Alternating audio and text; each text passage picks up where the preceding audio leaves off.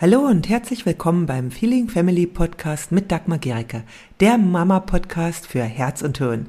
Hier geht es um ein bedürfnis- und bindungsorientiertes Familienleben, in dem auch du nicht zu kurz kommst und auch deine Kinder nicht. Ich wünsche dir viel Freude beim Hören der nächsten Episode. Steckst du in wiederkehrenden Konflikten mit deinem Kind fest?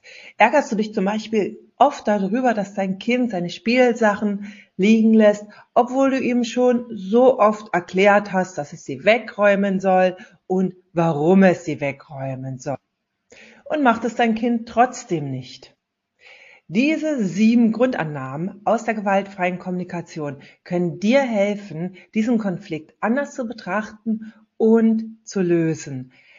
Bleib dran, wenn du wissen möchtest, welche das sind. Alle sieben sind wichtig und haben das Potenzial, dein Familienleben und deine Beziehung zu deinem Kind zu verändern. Kurz zu mir. Ich bin Dagmar Gericke. Ich bin Elterncoach, Kommunikationstrainerin und Mama von vier Kindern. Die gewaltfreie Kommunikation begleitet mich schon seit vielen, vielen Jahren und ist nicht nur in meiner Arbeit eine ganz, ganz wichtige Basis, sondern auch in meinem Familienleben. Ohne die gewaltfreie Kommunikation wäre ich nicht da, wo ich heute bin. In diesem Video möchte ich dir jetzt die Grundannahmen vorstellen aus der gewaltfreien Kommunikation, die mich sehr geprägt haben und die mir geholfen haben, immer wieder, wenn es einen Konflikt mit meinem, einem meiner Kinder gab, den einfach ganz anders zu betrachten und dadurch wirklich neue Wege zu gehen, die für uns alle gepasst haben. Und die erste Grundannahme, also so eine Basisgrundannahme, die so ganz anders ist als das, was Menschen oft von Kindern denken, ist Menschen und Kinder sind Menschen. Menschen tragen gerne zum Wohlergehen anderer bei, wenn sie es freiwillig tun können und sie kein eigenes Bedürfnis daran hindert. Was bedeutet, wenn dein Kind nicht macht, was du gerade möchtest, dann steckt dahinter eventuell Zwang, Druck, wo sich das Kind gegen verweigert weil es eben autonom handeln möchte und nicht gezwungen werden möchte. Also es möchte es freiwillig tun und eventuell steckt ein starkes eigenes Bedürfnis dahinter. Also bedeutet es, dass wir in einem Konflikt, in dem unser Kind nicht kooperiert, einfach schauen, welches Bedürfnis kann es sein, was mein Kind daran hindert, zu kooperieren.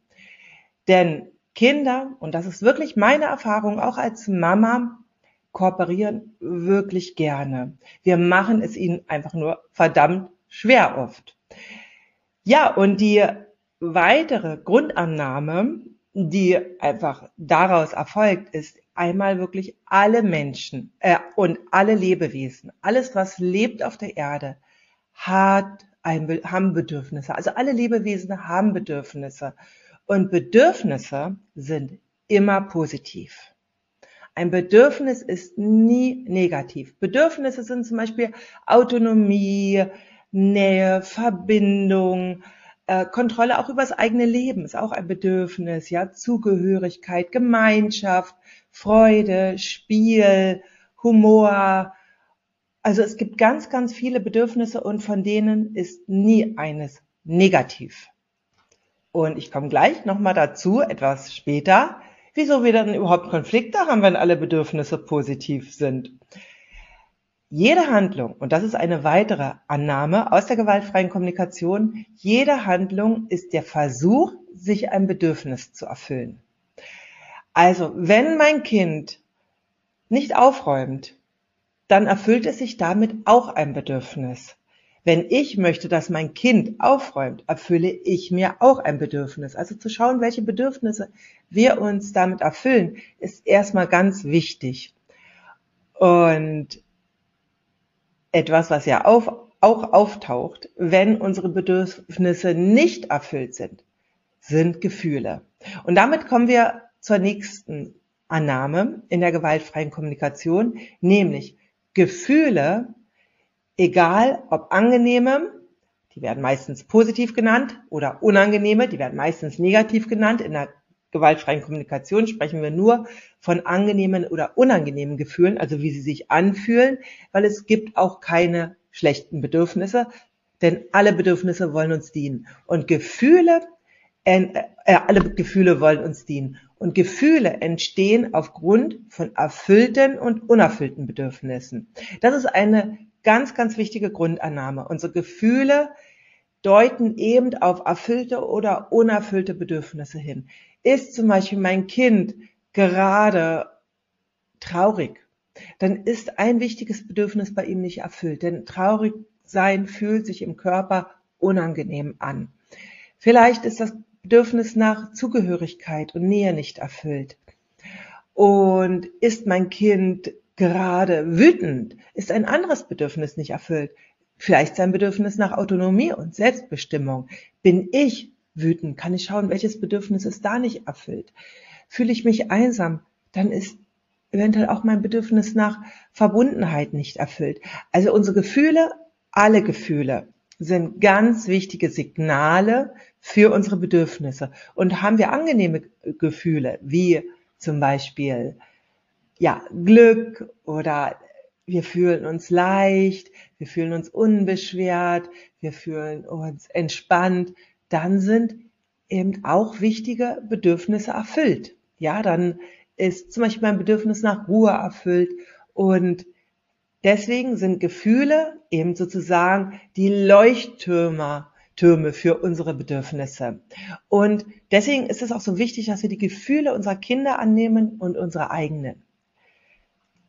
Aber warum haben wir denn jetzt eigentlich Konflikte? Dann ist ja alles äh, super, alles Paletti, wenn die Bedürfnisse immer positiv sind und es auch keine schlechten Gefühle gibt. Warum haben wir dann eigentlich Konflikte? Und da kommen wir zur nächsten Grundannahme. Konflikte entstehen auf der Strategieebene und nicht auf der Bedürfnisebene. Da erkläre ich mal kurz, was eine Strategie ist. Die Strategie ist der Versuch, ein Bedürfnis zu erfüllen. Also wir wählen einen Weg, wie wir uns unser Bedürfnis erfüllen. Habe ich zum Beispiel das Bedürfnis nach Ruhe, dann kann ich mich einfach hinlegen und eine Pause machen. Ja, also ich kann mir die Augen schließen. Ähm, ich kann mir aber auch das Bedürfnis nach Ruhe anders erfüllen. Zum Beispiel, wenn ich mir mein Bedürfnis nach Ruhe erfülle, indem ich eine Runde spazieren gehe in der Natur. Auch das kann mein Bedürfnis nach Ruhe erfüllen. Bei manchen erfüllt vielleicht auch das Bedürfnis nach Ruhe, wenn sie ein Buch lesen und sich so äh, ja eine Ruhepause nehmen. Also das heißt, es gibt für dasselbe Bedürfnis viele verschiedene Strategien. Ja, also wir haben, wenn wir nur eine einzige Strategie zur Verfügung haben, dann kann es passieren, dass sie eben kollidiert mit der Strategie des anderen. Und auf diesem, in, auf dieser Ebene, auf der Strategieebene, da entstehen die Konflikte. Nicht auf der Bedürfnisebene. Also die Bedürfnisse sind erstmal okay, aber wenn wir Strategien wählen, ja, wo wir quasi zusammenknallen, weil zum Beispiel ähm, mein Bedürfnis nach äh, Entspannung mit äh, ja bedeutet, dass ich in Ruhe eine Tasse äh, Tee trinke und aus dem Fenster starre und mein Kind sich aber wunderbar dabei entspannen kann, ja, zu äh, toben, zu lachen, auch das ist, kann zu Entspannung führen, ja, und dies dann eben mit mir machen möchte. Jetzt ist eben unsere Aufgabe, dass wir Strategien finden, die für uns beide passen. Und da komme ich jetzt zu einer ganz wichtigen Grundannahme auch für das Leben mit Kindern. Ja, also für das Leben mit gewaltfreier Kommunikation mit Kindern. Und das ist, was ein Kind tut. Das tut es für sich und nicht gegen mich. Wenn mein Kind zum Beispiel eben, äh, ich trinke meine Tasse Tee und mein Kind äh, fängt an, auf, mein, auf mich, äh, ja, an mir rumzuklettern, dann macht es das nicht, um mich zu ärgern, sondern weil es sich gerade versucht, ein Bedürfnis zu erfüllen es kommt eventuell nicht zum Ziel. Ja, es wird, weil ich ein anderes Bedürfnis habe oder eine andere Strategie gewählt habe, kommt es eventuell nicht zum Ziel. Aber es macht es nicht gegen mich. Und das ist etwas ganz Wichtiges. Also diesen Satz, schreibt ihr den am besten auf und klebt ihr den irgendwo ran, wo ihr oft Konflikte habt. Vielleicht im Badezimmer abends oder morgens beim Losgehen oder beim Schlafengehen. Was ein Kind tut, tut es für sich und nicht gegen dich. Das hat mir unglaublich in vielen Konflikten geholfen, hinter ja die Strategien zu schauen und das herauszufinden, worum es mein Kind wirklich geht und dadurch auch wirklich in die Liebe zu kommen, in eine liebevolle Zugewandtheit zu kommen. Genau. Und jetzt kommt zu einer weiteren Grundannahme, die ganz, ganz wichtig ist, denn natürlich geht es nicht in einer gewaltfreien Kommunikation darum, dass wir alle Bedürfnisse der Kinder erfüllen, ja, oder wir uns einfach nur äh, immer uns alle Bedürfnisse von uns erfüllen. Und eine ganz, ganz wichtige Grundannahme dafür ist, verstehen heißt nicht einverstanden sein. Das bedeutet, wenn ich jetzt mich auf den Weg begebe, das Bedürfnis hinter der Strategie meines Kindes zu sehen, indem ich ihm zum Beispiel empathisch zuhöre, indem ich einfach da bin, indem ich mein Kind begleite, bedeutet das nicht, dass ich mit seinem Verhalten einverstanden bin. Das ist ein ganz, ganz großer Unterschied. Und viele Menschen glauben, dass wenn sie sich auf dem Weg des Verstehens machen, dass sie signalisieren, hey, ich finde das okay, was du machst. Nein, so ist das nicht. Und so wird das auch nicht vom Kind aufgenommen. Es ist sogar im Gegenteil so, dass erst wenn wir verstanden werden, also das ist auch bei uns so, erst wenn wir verstanden werden, sind wir in der Lage aufzunehmen, was der andere von uns möchte. Und für unser Kind bedeutet das, erst wenn wir bereit sind, unser Kind zu verstehen, ist unser Kind in der Lage aufzunehmen, was wir uns von ihm wünschen. Ja, oder womit wir nicht einverstanden sind. Also ganz, ganz wichtig, verstehen heißt nicht einverstanden sein. Du darfst dich auf den Weg begeben, dein Kind zu verstehen, ihm aktiv zuzuhören und wenn wirklich dein Kind quasi sich verstanden fühlt, dann kannst du deinem Kind auch viel leichter vermitteln, was dir wichtig ist, denn dann ist dein Kind zur Kooperation viel eher bereit. Außer, wieder Grundannahme Nummer eins, ein eigenes wichtiges Bedürfnis steht dagegen.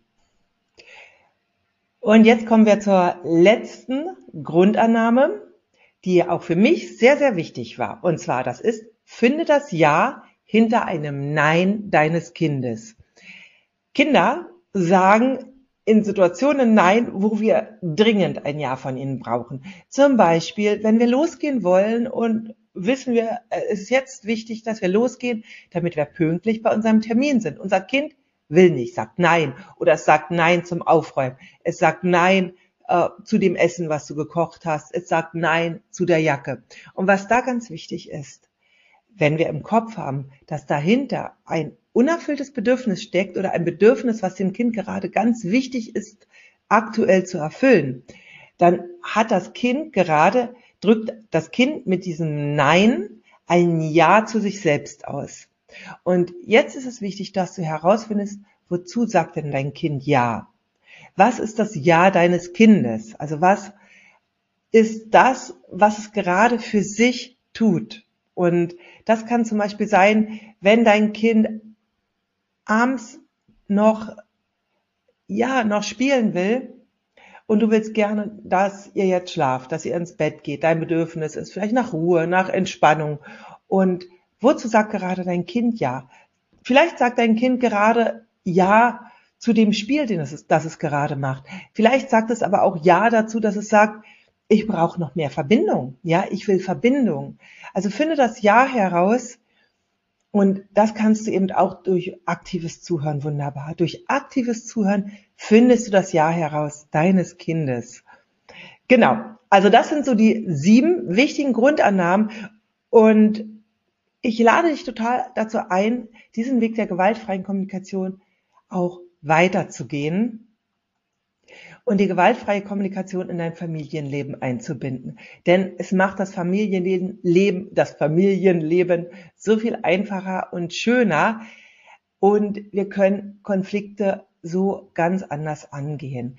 Wenn du mehr wissen willst, wie du das wirklich in den Alltag umsetzt, ja, wie du von der Theorie in die Praxis kommst, dann komme in den Kurs Quickstart gewaltfreie Kommunikation.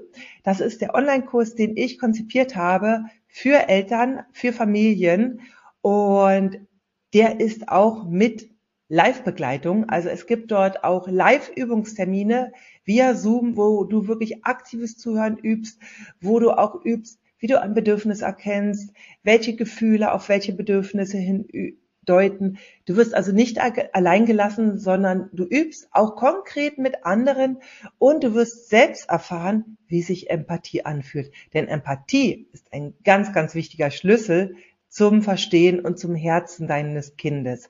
Ich verlinke dir hier den Kurs darunter und das, was ganz, ganz wichtig ist, viele Eltern, die mit gewaltfreier Kommunikation anfangen, die tapsen in Stolperfallen, die auf dem Weg in die gewaltfreie Kommunikation liegen. Und diese Stolperfallen, in die fallen fast alle Eltern. Und ich bin auch am Anfang hineingefallen. Also das ist nicht etwas, was nur manchen passiert.